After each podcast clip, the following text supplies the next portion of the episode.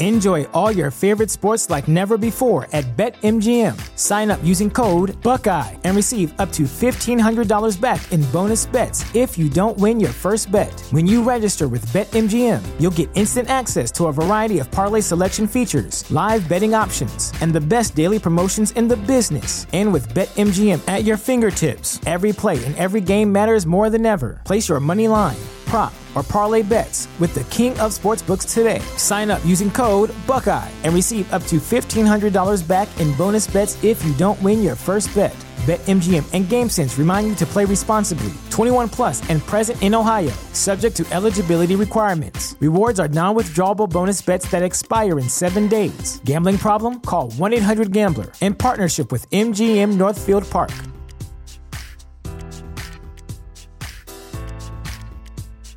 Did you know a 2018 study showed half of prenatal vitamins tested had unacceptable levels of heavy metals? I'm Kat, mother of three and founder of Ritual.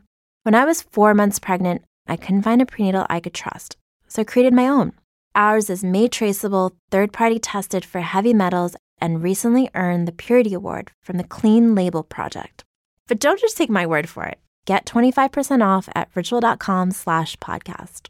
Stop. This message could save you from investing your precious time into a true crime story that goes nowhere. Avoid that disappointment. You need True Crime Feed Podcast. Unlimited premium true crime curated for you. Find out about a female serial dater turned serial killer. The truth about the DARE program. Bizarre black markets, political murder plots, and a school for troubled teens so horrific it could be a Stephen King novel. True Crime Feed sifts through the archives from the past decade to select the best cases and gives you a quick overview sprinkled with a teensy bit of humor, plus a weekly top three power ranking for shows currently trending, and lets you know what shows to send down your podcast queue trapdoor. You know you want those thrill chills, so come and get them. Subscribe to True Crime Feed. That's True Crime F E E D, wherever you get your podcasts. He didn't have a single enemy. In fact, he was consistently described as everybody's friend. On one hand, he was known as a quiet homebody who kept to himself. On the other hand, there wasn't a person he came across who didn't love their interaction with him. But there was one night where that was challenged.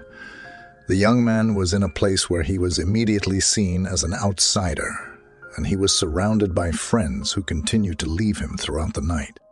By the time it was all said and done, the young man was gone forever.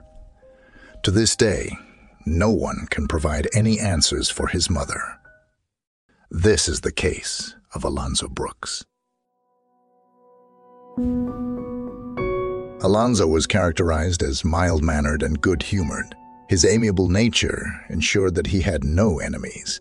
Rather, he appeared to share a close and friendly rapport with just about everyone around him.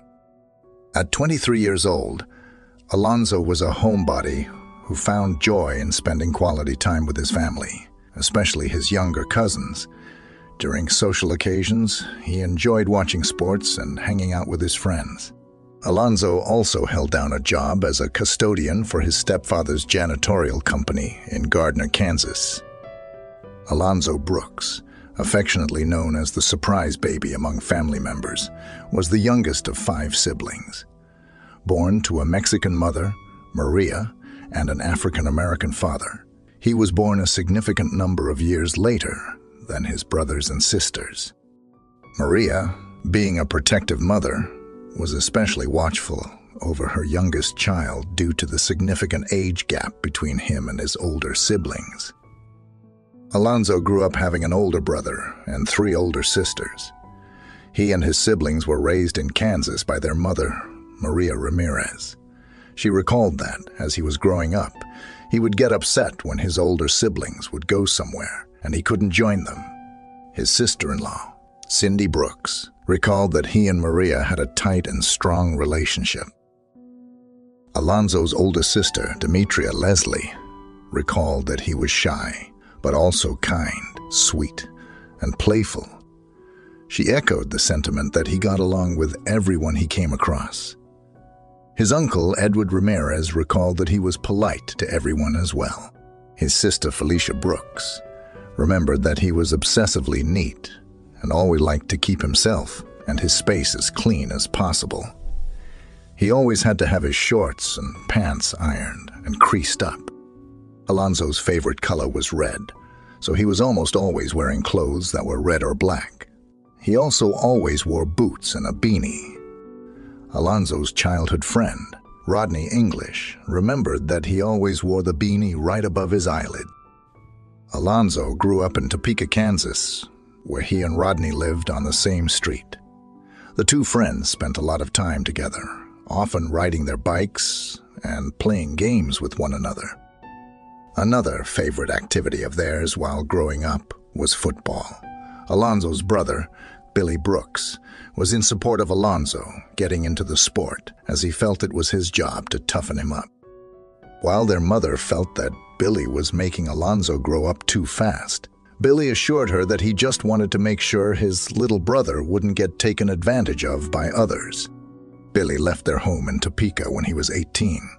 At around that same time, Alonzo and Maria moved to the suburb of Gardner, Kansas. It was there that Alonzo would endure what some view as misplaced trust. The 23 year old was last seen at a house party on the night of April 3, 2004, in La Cygne, Kansas. His friends were the ones who brought him to the party with the assurance that they would be driving him back home. Tragically, those same friends all peacefully returned to their homes without having any idea what happened to Alonzo that night.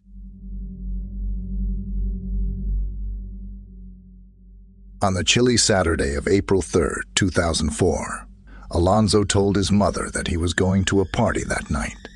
He said that a friend of his was leaving to go into the military and that they were going to celebrate his last day and wish him well. His friend, Justin, was the one who came to pick him up that day Justin did not recall if the party was planned out in advance or if it was a last minute outing. He said that their friend group's activities were usually spur of the moment. Another friend, Daniel, recalled that someone had called him that day and asked him to come to the party, saying that a bunch of their friends were going. A third friend, Tyler, recalled calling his friends and trying to figure out who was going to the party that night. The collective uncertainty amongst them all would suggest that this outing was indeed unplanned. Daniel did not remember Alonzo going to many of the same parties that he and his friends normally went to.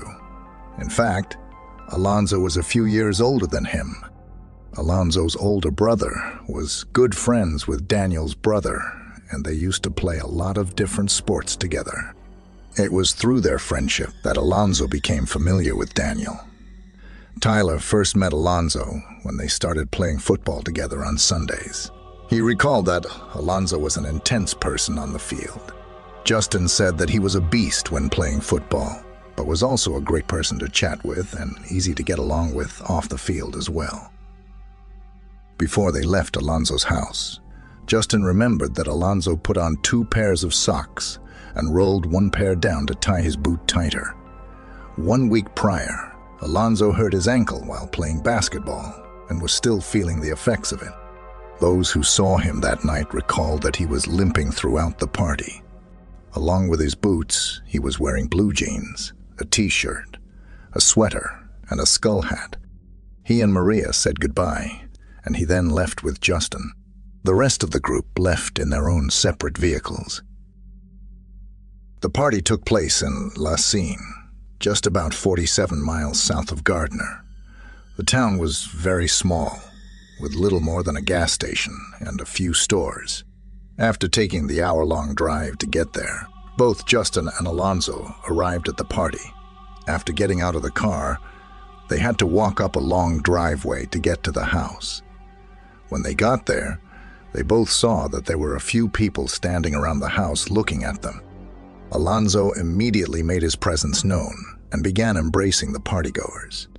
Justin noticed that most of the people at the party were between 16 and 21 years old. They were also mostly white, making Alonzo one of the few people of color attending the party. The party was lively, and many activities were going on. Some were playing games like Flip Cup, while others were dancing. Alonzo tried to get involved with some of the card games and other drinking games. Overall, it appeared that he was having a good time. When Daniel arrived, he noticed that there were about 40 or 50 people there. About six or eight of them were from Gardner. However, he did not know a lot of the people there. Tyler noticed that many of the people there were more country type. He recalled that Alonzo, who was normally more quiet, was outgoing and in a great mood that night. At some point during the night, Daniel and Alonzo took some shots together. Daniel walked away for a second, but when he turned around, he witnessed Alonzo getting into an argument with another partygoer. Fearing that the confrontation would become physical, Daniel intervened and pulled Alonzo to the side. Justin also noticed that some people at the party appeared to have a problem with Alonzo's appearance, specifically his skin color. Although Alonzo was one of the only black people there that night, his friends recall that it didn't seem to bother him. After being at the party for about an hour and a half, Daniel got a call from a friend telling him about another party. Another friend, Nicky, decided that he wanted to leave and go to that party. Since he was Daniel's ride, Daniel left as well. Before leaving, he said goodbye to Alonzo and shook his hand. Tyler was there for about an hour before he left as well, at around 11 p.m. He shook Alonzo's hand, hugged him, and said goodbye to him. He figured that Justin would give Alonzo a ride home, since he was the one who picked him up. While all of this was happening, Justin had smoked his last cigarette. He went to get one from Alonzo, but he was out as well. Justin left the party to get more cigarettes, agreeing to get Alonzo a pack. When he left, he made a wrong turn and ended up getting lost on some gravel roads. He ended up being 30 minutes north of the party. He called another friend who was at the party and told him to tell Alonzo that he was lost. They eventually agreed that their friend Adam would give Alonzo a ride home. But at some point, the night concluded and all of the friends returned to their homes, safe and sound. All of them, except for one person. The next morning, Maria received a phone call from one of Alonzo's friends. He was asking if Alonzo was home. She believed that he was. However, when she went to his bedroom, she discovered that his bed had not been slept in. She started looking throughout the house, but could not find him. She told the caller that he was not home, and the caller suggested that he may have spent the night at a friend's house after the party. Maria did not believe this. She knew that her son would always come home no matter what. She began calling several of his friends to figure out where he was. Both Daniel and Tyler received calls asking about Alonzo. They knew something was wrong. Justin also received a call about him and said that he had last seen him at the party and believed that Adam was going to give him a ride home. Justin reached out to Adam and learned that Adam believed that Alonzo had already left the party, so he drove home without him. His close friend from Topeka, Rodney English, received a call from Maria asking about Alonzo. When he learned that Alonzo was not with his friends from the party, he knew that something was not right. Rodney drove to Gardner and met up with Alonzo's friends there. Justin directed him to the party house in La Cygne. After they arrived there, they started looking around for any trace of Alonzo. Rodney walked out of the driveway and across the road. That is where he found Alonzo's hat and boot. His other boot was later found on a nearby creek bank. It did not appear that the items had been hidden. Rodney believed that someone was driving down the driveway and threw the hat and boot out when they got to the road. After searching for a few minutes, a man on a four wheeler arrived and told Alonzo's friends to leave. At that point, they were all certain that something was horribly wrong. La Cygne, Kansas was perceived to be an all white town. Alonzo's friends, who were white themselves, strongly believed that there was racism in the town. Rodney was. Enjoy all your favorite sports like never before at BetMGM. Sign up using code Buckeye and receive up to $1,500 back in bonus bets if you don't win your first bet. When you register with BetMGM, you'll get instant access to a variety of parlay selection features, live betting options, and the best daily promotions in the business. And with BetMGM at your fingertips, every play and every game matters more than ever. Place your money line prop, or parlay bets with the king of sportsbooks today. Sign up using code Buckeye and receive up to $1,500 back in bonus bets if you don't win your first bet. BetMGM and GameSense remind you to play responsibly. 21 plus and present in Ohio, subject to eligibility requirements. Rewards are non withdrawable bonus bets that expire in seven days. Gambling problem? Call 1 800 Gambler in partnership with MGM Northfield Park.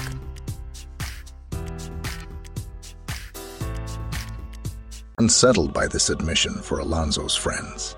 If they knew that the town had racism, why wouldn't they ensure that their black friend was with them at all times? Rodney confronted Justin and asked him why he left the party without taking Alonzo with him. He claimed that Alonzo was having a good time and wouldn't have wanted to go with him. While he admits that there is some racism in the town, he expressed that he saw no signs of animosity towards Alonzo at the party. But Rodney still did not understand why he would leave him in a place that was an hour from his home. Maria went to the police station to report Alonzo missing. However, they told her that she had to wait 48 hours to declare him missing. She was adamant that something was wrong. She believed that something happened to him at the party. When Demetria learned that her brother was missing, she was also certain that something was wrong. She knew that he was not the type of person who stayed somewhere without telling his family. Felicia was also certain that something bad had happened to him. Billy received a frantic call from Maria later that night about Alonzo being missing. Early the next morning, Billy and his wife Cindy drove to La Cygne. They got in touch with the owner of the house where the party was held. They discovered that the house was empty. It was apparently a rental house. When they arrived at the house in person, they noticed that there were fields on the right side and a small creek on the left. They then drove around the highways to see if they could spot anything. They also drove through town and noticed that people were looking at them, apparently wondering why they were there. After their initial search, Billy and Cindy went to the police station and had a meeting with the sheriff there. They tried to show them how serious it was that Alonzo had not turned up at all after the party had concluded. The sheriff did not seem concerned and said he was probably just out walking around. Cindy responded by asking how many people are out walking around with no shoes on. Billy and Cindy left soon after leaving it up to the police to do their investigation and find out what happened. Linn County Sheriff Paul Filla was a deputy at the time of Alonzo's disappearance. On April 4th, he went to the home where the party was held. Alonzo was not in the house. He and other investigators walked along the creek bed that night and found no indication that he was outside anywhere. On April 7th, the case was turned over to the Kansas Bureau of Investigation the sheriff's office officially became an assisting agency at that point. Within a few days of Alonzo's disappearance, there was an extensive search of the area. The KBI and their evidence recovery team came down and walked the creek bed, looking for evidence. The Kansas Highway Patrol also supplied a helicopter which was used to search the area. On April 10th, the FBI joined the investigation looking into the possibility that Alonzo was the victim of a hate crime. On April 12th, the Lee's Summit Underwater Rescue and dive team was brought in to search the creek. At the time, the creek water was three feet deep in the deepest part. They searched in and around the creek extensively, but found no trace of the 23 year old. They agreed to come back if necessary, but they were never invited back again. Alonzo's family became upset by the lack of answers in his disappearance. Maria was especially upset by his friends who left him at the party.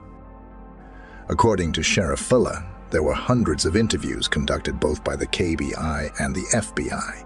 Polygraph examinations were done as well. Justin recalled that they met with investigators almost every day during that period. The investigators told him that they suspected that Alonzo had gotten drunk, taken his shoes off, and tried to walk home. However, he and his friends did not believe that. They told investigators that it was not in his character, and he would not have been able to do so because of his ankle. As the days passed, Billy was certain that something bad had happened to Alonzo.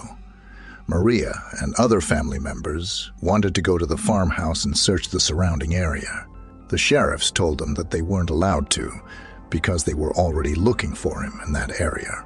Since the family couldn't physically search for Alonzo, they decided to continuously ask for updates in the case. Billy, in particular, called the Linn County Sheriff's Department daily for three weeks straight. They eventually told him to stop contacting them. Finally, one month later, on May 1st, Alonzo's family was allowed to go to La Cygne to search the area for him. Many of Alonzo's family and friends went there to help in the search. They split up and covered several different areas. His uncle Edward walked along the creek bank on the east side of the house. Other search volunteers decided to search near a white shed. They kept at this search for a considerable amount of time before making a shocking discovery. As they were walking along and digging through the brush, they spotted Alonzo's body next to the creek. Billy immediately went to the area, trying to get to him, but Edward held him back so that he would not disrupt any possible evidence.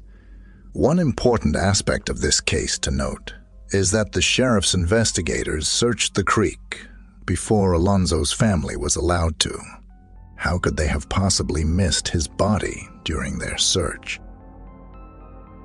After Alonzo's body was found, the KBI, FBI, and other investigators quickly descended on the scene. His body was removed to be taken for an autopsy. Dr. Eric Mitchell was the forensic pathologist who examined his body. He noted that the body was decomposed, clothed, and had personal items. He determined through an examination of the body and clothing that penetrating injuries did not cause his death. There was no evidence of any acute bone fracture, sharp force injury, or a gunshot. Dr. Mitchell theorized that Alonzo could have drowned, but there were no specific anatomic signs to make a determination of drowning. He noted that he also could have been strangled. Unfortunately, the soft tissues of the neck were also gone, having been damaged by animals and insects. As a result, he could not determine if he had been strangled or not. There were no broken bones or penetration of bone. He felt that Alonzo could have been beaten, but there was nothing identifiable on the body to suggest that. Overall, he could not determine the cause of death based on the evidence at hand. Alonzo's cause and manner of death were both ruled undetermined. Billy does not believe that his brother's death was an accident. He believes that whatever happened to Alonzo was intentional. He points to the fact that Alonzo's boots and hat were found along the highway, far from where his body was found. Daniel also believes that foul play was involved. Although the specifics may not be the same, it appears that Alonzo's close friends and his family all believe that he was murdered. Alonzo's sister in law, Cindy Brooks, has reported seeing some theories about Alonzo's death on various blogs. Some of the theories included Alonzo's friends at the party set him up to be killed by drug dealers. He was picked up by someone on the highway who killed him. He was chased down the driveway and attacked by others at the party or that he was kept in the trunk of a car. His friends believe that some of the rumors may actually be true. Justin reported hearing from some officers that there were fights at the party later that night, and he wondered if Alonzo may have been involved. Although the partygoers are considered possible suspects, several people at the party lawyered up and did not take polygraph tests. According to some witnesses at the party, Alonzo was threatened by others at the party and called racial slurs. One witness reported that someone said that he won't get out of here alive. The FBI continued to investigate whether Alonzo was the victim of a hate crime. Sheriff's investigators were certain that his body was not in the creek when they initially searched it. Billy could not understand how a dive team, the Bureau, and cadaver dogs searched the creek and surrounding areas and did not find him. Meanwhile, his family searched and found him within 30 minutes. Members of the dive team noted that the creek level was low when they searched. They are certain that he would have been found if he had been there. Dr. Mitchell believes that the searchers could have simply missed Alonzo's body, as this has happened in other cases before. He suggests that the body could have floated down the creek when it had higher water levels after a rainstorm. He believes that the body became trapped in a clog of branches and other debris. However, Billy recalls that when his body was found, it did not look like it was bloated.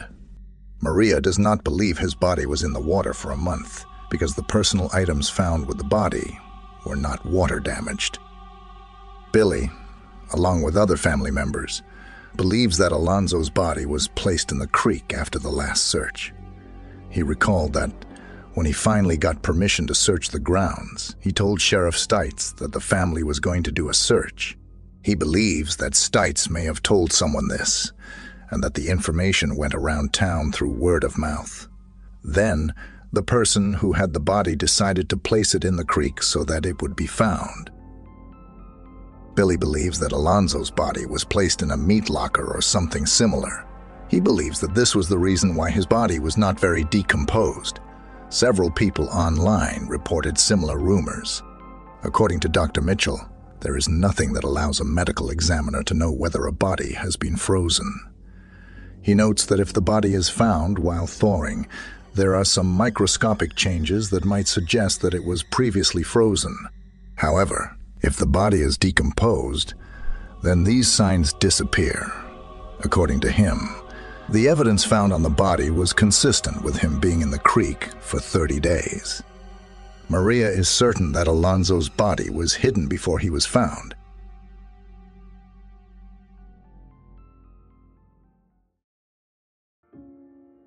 In March of 2019, the KBI released a statement regarding Alonzo's case. It reads The KBI was one of the several law enforcement agencies who investigated the April 4th death of Alonzo Brooks.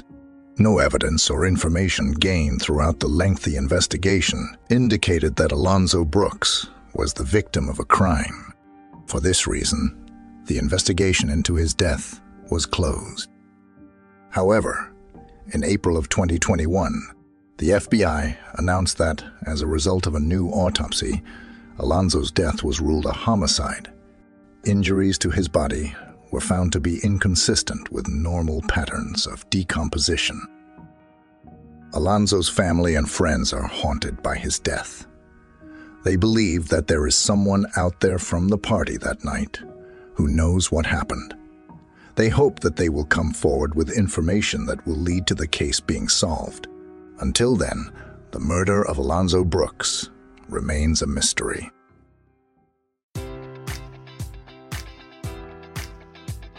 Enjoy all your favorite sports like never before at BetMGM. Sign up using code Buckeye and receive up to $1,500 back in bonus bets if you don't win your first bet. When you register with BetMGM, you'll get instant access to a variety of parlay selection features, live betting options, and the best daily promotions in the business. And with BetMGM at your fingertips, every play and every game matters more than ever. Place your money line prop, or parlay bets with the king of sportsbooks today. Sign up using code Buckeye and receive up to $1,500 back in bonus bets if you don't win your first bet. BetMGM and GameSense remind you to play responsibly. 21 plus and present in Ohio, subject to eligibility requirements. Rewards are non withdrawable bonus bets that expire in seven days. Gambling problem? Call 1 800 Gambler in partnership with MGM Northfield Park.